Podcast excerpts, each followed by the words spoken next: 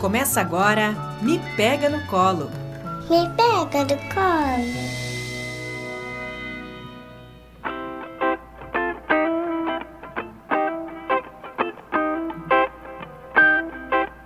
Olá, eu sou a Fra Benedetti. Eu sou a Cris Cruel e esse é o Me Pega no Colo, o podcast do mestrado profissional Saúde Materna e Infantil da Universidade Franciscana. Na central técnica, Alan Carrion. Me Pega no Colo é desenvolvido na rádio Web UFM. Hoje nós vamos falar sobre dieta integral em crianças. Então passa o seu café, aqueça a água para o chimarrão, porque nós temos uma convidada muito especial no dia de hoje, que é a pediatra intensivista Tatiana Lins. Nos últimos dois anos, ela dedicou a sua pesquisa à prescrição da dieta interal em pediatria e também desenvolveu um software que ela vai contar um pouquinho para nós hoje. Vamos começar ouvindo a nossa convidada de hoje, então? Tatiana, você pode se apresentar para nós? Olá, meu nome é Tatiana Lins, eu sou médica, pediatra intensivista, me formei pela UFSM em 2014 Sou aluna do mestrado em saúde materna e infantil da Universidade Franciscana e atualmente trabalho no Hospital Universitário e no Hospital de Caridade. Tati, então nós, nós comentamos que íamos falar sobre dieta interal. Eu imagino que esse tema, essas palavras, né, sejam difíceis para quem está em casa, não é da área da saúde. Então conta pra gente o que, que é essa tal de dieta interal. A dieta interal, então, é uma dieta utilizada que a gente lança a mão quando o paciente não tem condições de utilizar a boca, via oral. Ele tem o trânsito intestinal íntegro, mas a parte oral está comprometida. A gente faz uso então de um tubo, que é uma sonda, onde vai ser administrada a dieta para garantir a nutrição do paciente. Tatiana, nós estamos falando aqui sobre crianças que podem ser bem pequenas, né? E podem fazer o uso da dieta interal, pode ser necessário e que necessariamente, então, elas precisam ser hospitalizadas para passar por esse procedimento. E eu quero chamar atenção aqui, então, para o fato de que no Brasil, até 1990, a presença de um acompanhante nas enfermarias pediátricas não era parte integrante da rotina dos serviços em saúde. Então, foi o, o Estatuto da Criança e do Adolescente, né, que foi, surgiu, então, em 1990, que regulamentou sobre o direito da criança né, e do adolescente de ter essa permanência dos seus pais ou de seus responsáveis em tempo integral durante a internação da criança e do adolescente.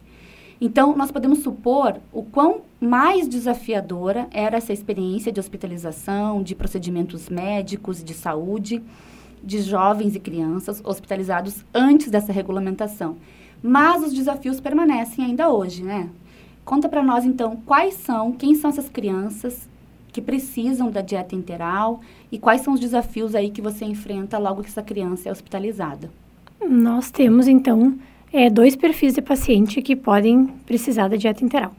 Um deles é a, a criança com um quadro agudo, grave, que vai precisar de um auxílio nesse período, e a criança que tem uma patologia, que a gente descobre durante a internação, por exemplo, e que a gente sabe que essa patologia não vai permitir que ela tenha uma via oral que possa comer pela boca. E quanto ao acompanhante, na, tanto na enfermaria quanto nas UTIs pediátricas, é obrigatório o acompanhante 24 horas. Inclusive, ele é parte do tratamento. A gente precisa do acompanhante, um responsável que deixa a criança segura, inclusive, a gente conversa sobre isso com os pais, que a gente não pode ter um acompanhante, ah, uma tia que veio de longe. Isso é um problema, porque a criança já está estressada com o ambiente onde ela está e ainda tem que busca referência no acompanhante é alguém que não é do convívio dela.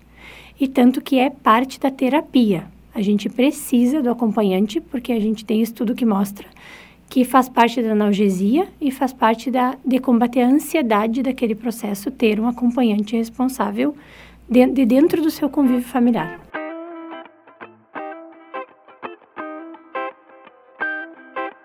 Tati, então assim, além né, de todos, é, de toda essa angústia, de toda essa situação de estresse que a criança vive, né, com estar fora do seu ambiente domiciliar, estar fora da sua rotina, todo o uso de medicamentos, né, de intervenções que ela precisa, ainda há que se lidar com a questão da alimentação que é tão importante para a gente, né, tão importante para as famílias. é, ouvir que a criança vai ficar por um período ou uh, por toda a vida sem se alimentar pela boca é um gera né, uma certa angústia. E como tu falaste, a gente tem crianças, uh, grupos de crianças que vão precisar né, do uso da nutrição, da dieta enteral. E observa assim né, o quanto medo isso gera. E na verdade é um recurso muito importante, inclusive para essa criança se recuperar mais rapidamente e para talvez ela evoluir mais rápido para uma nutrição pela boca, né, pela nutrição oral que a gente chama. Então, é esse tipo de paciente que interna, né, que vem com uma uh, doença, por exemplo, uma criança com paralisia cerebral, às vezes para não tem condições de comer pela boca, vai usar, né, essa essa nutrição. Um paciente com alguma outra doença que não consegue comer pelo menos é, 60%, 70% das necessidades que ele precisa pela boca, vai ter que ter o auxílio da nutrição enteral. Então, às vezes, não é só a enteral sozinha, né? Às vezes, a gente pode associar com a nutrição pela boca também, né? Então, uh, quem mais, assim, aparece, Tati, lá na tua, na tua vivência, né? Dentro de uma UTI pediátrica? Quem, quem são essas crianças que realmente internam lá, né, numa UTI pediátrica e que vão utilizar esse tipo de dieta. É, então assim, a, o paciente de um quadro agudo, uma criança que não tenha doença e passe por um momento onde precise uma recuperação, porque a, o tratamento não é só medicamento, né? A gente precisa também, a terapia nutricional faz parte do tratamento, inclusive melhorando o prognóstico. Então é muito importante, acho até que por muito tempo a gente não dava devida importância, eu já falei isso contigo em outros momentos, Fran, que a gente conversou, para terapia nutricional em si, a recuperação nutricional do paciente. Então, uma criança com quadro agudo, que naquele momento esteja muito grave, vai precisar de um suporte nutricional, nós vamos usar uma sonda, né? Uma sonda que vai pelo nariz ou pela boca até o estômago, ou até a primeira parte do intestino, depende de cada paciente e cada condição clínica. A gente vai usar por um período até a criança ter condições ou, e de deglutir sozinha, de engolir, de comer pela boca, mesmo que com auxílio. E tem as crianças que têm patologias que a evolução da doença é a perda da capacidade de ingerir alimento pela boca. E essas crianças vão usar uma sonda inicialmente que vai entrar pelo nariz ou pela boca. Depois de algumas semanas, a gente programa um, um procedimento cirúrgico ou endoscópico, onde essa sonda é colocada no estômago, na parede da barriga, do abdômen. Ali, aí ela sai do nariz, sai de perto da cavidade oral e vai direto inserida no estômago. E essa sonda é permanente. Então ainda tem o desafio da família dentro de uma condição de internação, de estresse hospitalar, ainda aceitar que a partir daquele momento o paciente vai ingerir é, toda a sua dieta por aquela sonda ligada ao estômago. É, eu penso assim também que para as famílias de crianças que estão saudáveis, estão em casa, às vezes já é uma dificuldade organizar a alimentação. É, imagina por uma família que vai ter que ir para casa, né, sabendo que ela vai ter uma rotina Com nova certeza. e que a alimentação daquela criança vai ser completamente diferenciada, né, em, em consistência, em tipo, né? E que tudo isso pode também uh, mudar, né? A qualidade de vida dessa criança. Eu acho legal, Tati, também aqui comentar que essa nutrição integral não é feita caseira, né? A gente tem ela também industrializada que acaba sendo mais segura, né? Principalmente contra contaminantes, né? Contra outras substâncias e o quanto essa dieta integral industrializada é segura e que a gente pode conseguir essa dieta, né? que são caras, e o Estado nos fornece. Né? Então, acho que também, eh, se tu pudesse comentar um pouquinho sobre essa questão do pedido dessas, dessa nutrição. Com certeza. A, na verdade, quando a ansiedade gera de perder a via oral e de como lidar com isso, como é feito isso. E, na verdade, o SUS garante, não só para paciente SUS, mas paciente do convênio, através de um laudo de solicitação de nutrição a gente faz junto com a equipe de nutrição do hospital, onde a gente vê as dietas disponíveis no Brasil e pelo SUS. A, é feita uma avaliação nutricional. O pediatra, com base na, no, no, diagnóstico do, paci do paciente, a, nutri, a nutricionista escolhe a melhor dieta e como ela vai ser administrada e qual a quantidade que vai precisar ao longo de um mês.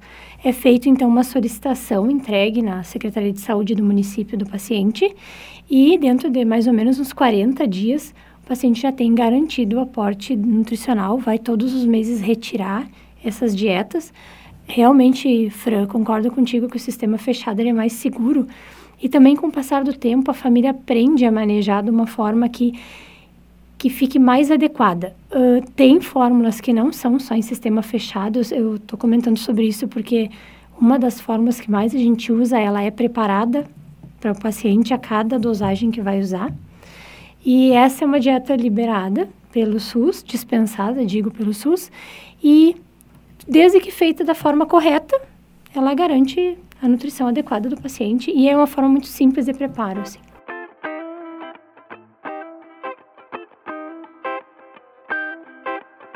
Isso, em casa, né, essa nutrição de sistema aberto é muito utilizada, mas também tem famílias que entendem que a criança tem que comer a comida da família e que nem sempre tem a quantidade de nutrientes suficiente, porque para passar numa sonda, ela tem que ser muito líquida, né, muito sem gruminho nenhum, tem que ser uma dieta lisinha. Então, tu transformar uma alimentação da família uma sopa nisso tudo, a gente perde muito nutriente. Com certeza. Né? Então, realmente, esse tipo de, de dieta é muito importante que a criança receba para garantir ali todos os seus nutrientes para o crescimento e desenvolvimento dentro do que se espera para aquele quadro, né? Com certeza. É, eu quero chamar a atenção aqui, Gurias, para o fato de que é, esse aspecto que é a, a identificação horizontal, quer dizer, eu sou pai, eu sou mãe, e eu encontro em outras famílias experiências semelhantes à minha, a que eu estou vivendo quando sou pai, sou mãe. Isso é muito importante para esse processo de transição para a parentalidade. Né? E, e, esses pais e mães que têm as suas crianças em dieta interal, eles estão apartados disso. Eles olham para o lado, eles convivem na, no seu círculo de amizade, de, de convivência, de vizinhança, e não encontram outras crianças em situações semelhantes. Então, é, é uma experiência de um certo isolamento, assim, né? De uma, de uma escassez mesmo de possibilidades de, de diálogo e de identificação. Então, é, eu estou pensando aqui, ouvindo vocês e pensando, né? No quanto é importante que pais e mães se encontrem, nem que seja por vias digitais, online, com outros pais e mães que vivem situações semelhantes, para que possam, então, falar sobre o seu cotidiano, sobre a sua vida, encontrar uma reciprocidade, isso é importante para todos nós, para todos os humanos. É importante encontrar iguais, encontrar né, é, pessoas com experiências pareadas, nos identificarmos. Né? E esses pais, eu, eu escutando vocês, estou sentindo isso, assim, que é uma experiência de isolamento, Tati. Eles buscam esse, essa identidade.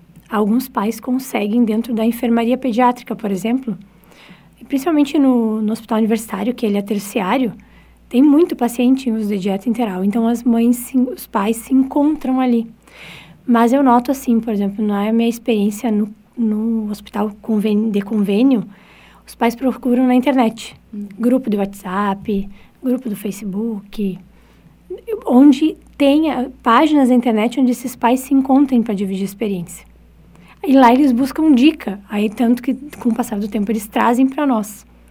Ah, eu recebi uma experiência de um paciente de lá do norte do Brasil e o pai usa isso e isso. Vocês usam? Vocês indicam? Vocês concordam? E a gente acaba trocando essa experiência ao longo da internação, que geralmente ela é prolongada, né? Até definir realmente a via oral e a condição de patologia do paciente, a maioria são internações longas, assim. Uhum. Mas que interessante que, bom, tem esses recursos. E esses recursos se expandiram, então, com, esses, com, com os meios digitais, né? São, é mais uma possibilidade de encontro que realiza isso que a gente chama de uma identidade horizontal, né? Encontrar iguais. E, gurias, eu, eu também fiquei pensando aqui que fornecer à família, né? As famílias aí, uma informação completa, apurada, correta e clara a respeito do estado de saúde do filho, do diagnóstico, do tratamento, do prognóstico, além de verificar o grau de compreensão da família, que a família possui, então, sobre esses processos, são condutas de responsabilidade da equipe de profissionais da saúde que compõem a assistência. Né? E considerando, então, o grau de complexidade desses casos que envolvem a necessidade de dieta interal, E o impacto emocional dessa experiência para os pais e as mães, esse acolhimento adequado às famílias e a troca de informações de forma compreensível, é, eu suponho aqui que são grandes desafios para as equipes de saúde, que elas estão ali atuando entre um acolhimento satisfatório, uma informação precisa, clara, né? então tem ali tanto um aspecto vincular que precisa ser desenvolvido na relação da equipe com essa família, que envolve a, as suas emoções, os seus afetos, quanto um aspecto técnico. Eu preciso ter a certeza de que essa família sai daqui com as informações corretas e tendo entendido o que precisa ser feito, né, Fran? Exatamente, Cris. Eu é, penso que isso não pode ser feito só no momento de uma alta, por exemplo, né? Isso tem que ser durante todo o percurso de diagnóstico, de internação, né, desse paciente para que essa criança é, e essa família se sintam seguras, né, ao, ao ir para casa, né? E são protocolos diferentes para situações diferentes, né? Porque como a gente já comentou aqui antes, a gente tem aquela criança que é aguda, que vai usar aquele período, e tem aquela criança que é crônica. E talvez esses que a chance da retirada dessa nutrição enteral seja menos uh, favorecida, né? Ela vai ter que realmente utilizar. Eu acho que é essa, esse grupo de família é o que mais a gente né? Quando é definitivo. Quando é definitivo que a gente mais presta atenção.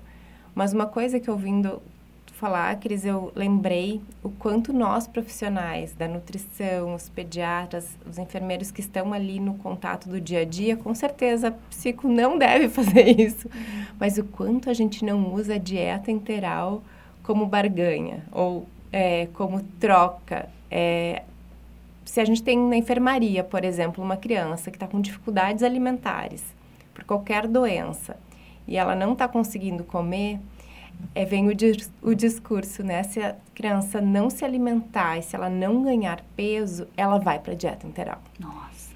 Então, isso é muito forte para as famílias. E é um a gente transforma a dieta integral, que é tão benéfica, e a gente vê um crescimento assim a olhos realmente vistos, assim, daquela criança que precisa e utiliza a integral de maneira correta, como um medo muito grande que talvez isso seja também Uma ameaça. ameaça pelos profissionais da saúde. Então, é, essa parceria toda aí, né, de, de profissionais é, é importante mudar essa conduta e pensar, né, como é que a gente vai fazer é, essa essa orientação, né, essa recomendação para cada uma das famílias.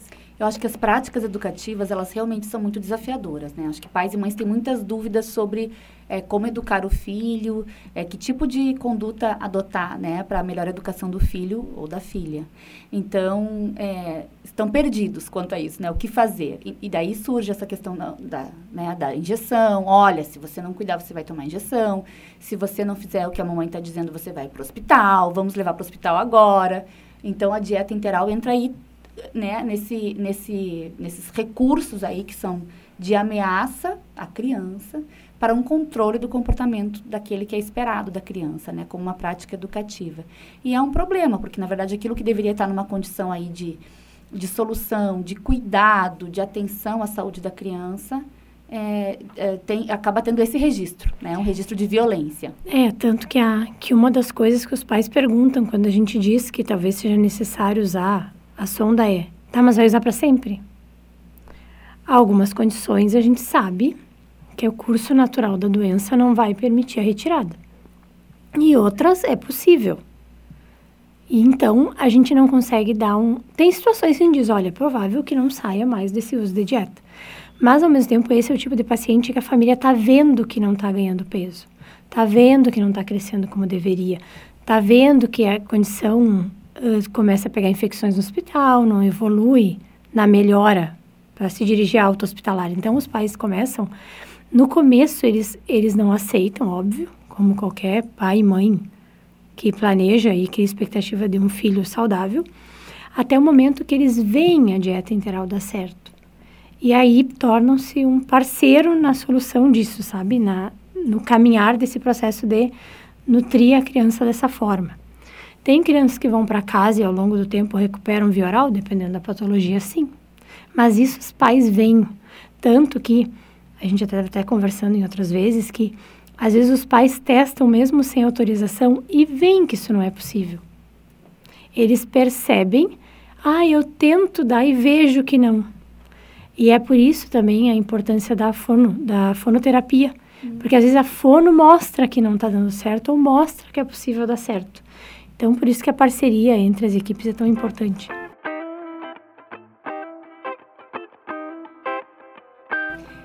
Realmente, assim, a gente depois ouve os pais nos agradecendo, né? Porque a dieta tá dando certo, aquela criança evolui, ela tem menos infecções hospitalares, ela interna menos, né? É, é outra criança depois que usa a Com nutrição certeza. integral, né? E Tati, como tu bem disseste, assim, é, tem a fono que nos auxilia, né? Mas quais são esses outros profissionais que também fazem parte dessa equipe? Qual o papel deles para auxiliar essa família que vai para casa com a dieta? É, a gente tem a equipe, a gente tem a equipe médica, né? Que junto com a equipe de nutrição opta por esse tipo de terapia. A partir daí a gente tem a equipe de enfermagem, né? Que na verdade é tanto o o enfermeiro a enfermeira e o técnico de enfermagem são quem realmente tem esse contato próximo com o paciente e o acompanhante, que é quem vai instalar a dieta, quem vai mostrar ali como é que ela é feita. Na verdade, é a partir da equipe técnica e de enfermagem que os pais conhecem esse método, porque a gente explica na teoria, mas a aplicabilidade é feita com a equipe de enfermagem. E a equipe de fono também, a fonoterapia, que a gente precisa todo esse grupo de acompanhamento para a terapia nutricional dar certo, né? E Tati, é, uma das apreensões de pais e mães, é, nesses casos né, da dieta interal, é como cuidar da criança após a alta hospitalar. Então, nesse momento, a família precisa assumir integralmente os cuidados à criança, né, com atitudes que exigem um conhecimento técnico, para o qual pai e mãe podem não estar preparados, na maioria das vezes não estão preparados, podem se sentir muito inseguros também. É, eles estão, assim, eh, se tem um filho, se prepara de alguma forma para tornar-se pai e mãe, né? Mas não para assumir um cuidado complexo dessa maneira. Então, Tati, como é esse acompanhamento eh, pré-auto-hospitalar, né? Que antecede a auto-hospitalar e após a auto-hospitalar? A partir do momento que a gente define, bom, vai precisar da dieta interal, vai precisar da sonda, seja qual for naquele momento, ou a nasointeral ou a gastrostomia. A gente, a equipe já é acostumada a fazer isso. Depois que a gente explica, a fono atuou, mostrou que não deglute. A Nutri indicou a terapia, o médico prescreveu e o paciente começou a fazer uso, a equipe de enfermagem e os técnicos são responsáveis pelo treinamento dos pais. Na verdade, assim, eu sempre comento isso, inclusive quando eu estou conversando com os pais, que a gente só mexe naquilo que a gente entende. Então, eu sempre acho importante que os pais entendam o que, que é a sonda, o que, que é a gastrostomia, como é que ela é colocada ali. Isso é uma coisa que eu, particularmente, sempre uso no meu convívio. Acho que explicar o, a forma como aquilo ali está inserido no, no filho, porque é um tubo no teu filho, né? Então, tu tem que entender o- como é que isso é feito, qual é a chance. Tem a questão de... Tem, tem sondas que tem balonete, aí essas sondas podem sair, exterioriza, sai do corpo do paciente. Os pais têm que saber como fazer e como procurar o atendimento. Assim como tem sondas que tem um... É, a gente fala para os pais entenderem como se fosse um guarda-chuva na parte interna, um disco que prende e fixa melhor, mas também é usado por outro método de aplicação, que às vezes é mais complexo. E a partir daí, a minha parte vai até aí, e a equipe de enfermagem ensina os pais como abrir a gastrostomia, como pôr a dieta. Na verdade, ela tem dispositivo de colocar medicação, tem dispositivo para dieta. Isso é complexo, dependendo do nível cognitivo dos pais. Aí vem o treinamento de como manejar um equipo, que geralmente é onde vai a dieta, como é feito esse acoplar na gastrostomia. Então tem todo um treinamento que assim, a partir do momento que o método é instituído, a gente vai preparar o pai e a mãe para aprender a manejo com a equipe de enfermagem. E também, né, Tati, além de tudo isso, o pai e a mãe ainda vão ter que estar eh, organizados para medir essa dieta, para colocar a quantidade adequada, nos horários adequados. Eh, então, tudo isso parte de um cálculo nutricional, né, para que a gente atinja aquelas necessidades daquele paciente.